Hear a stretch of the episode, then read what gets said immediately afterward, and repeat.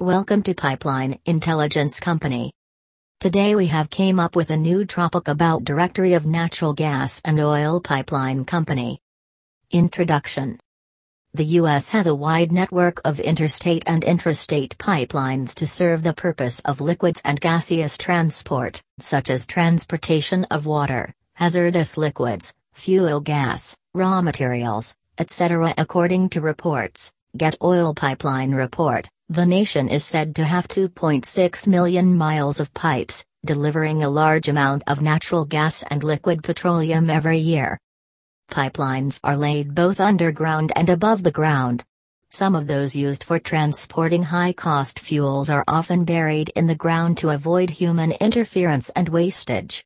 Because of this, many people are unaware of the vast network and capacity of pipelines.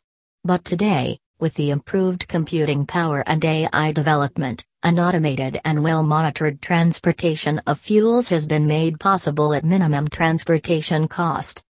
With the growing network of pipelines across the nation and its crucial role in the daily life of citizens, here comes the need for regulatory authority that handles the fair use and manufacturing of this network as well as ensures public safety.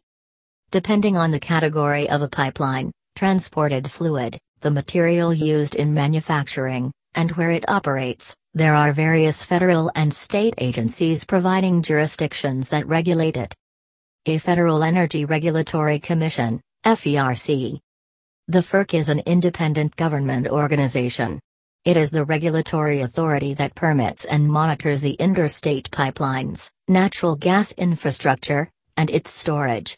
The authority of FERC under legislation began with the Natural Gas Act of 1938 which was updated later to the Energy Policy Act of 2005.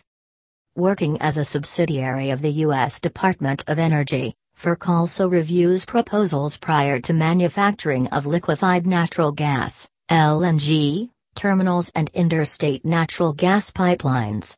Moreover, it provides the license to hydropower projects too. The Pipeline and Hazardous Materials Administration, PHMSA. While FERC looks after the approval of location, construction, operation, and abandonment of interstate pipelines, PHMSA looks after the transportation of hazardous liquids and ensures environmental safety. PHMSA has two offices. 1 the Office of Hazardous Materials Safety whose sole work is to develop rules and standards for proper handling and packing of hazardous materials. And the second one, the Office of Pipeline Safety, which develops regulations and risk management to assure the safety of the pipeline transportation network. Permissions Prior to the construction of pipeline network, permits are required to be obtained from the U.S. Army Corps of Engineers in case the pipeline is to be constructed through water bodies including wetlands. Some other regulatory agencies like PA's Department of Environmental Protection are also present in the scene of approving construction through waterways. Conclusion Although regulatory authorities have been set up to ensure the safety and security of public from the possible hazards, some other aspects need our attention. Construction of pipeline network results in forest fragmentations as a large number of trees are needed to be cleared to accommodate the pipe.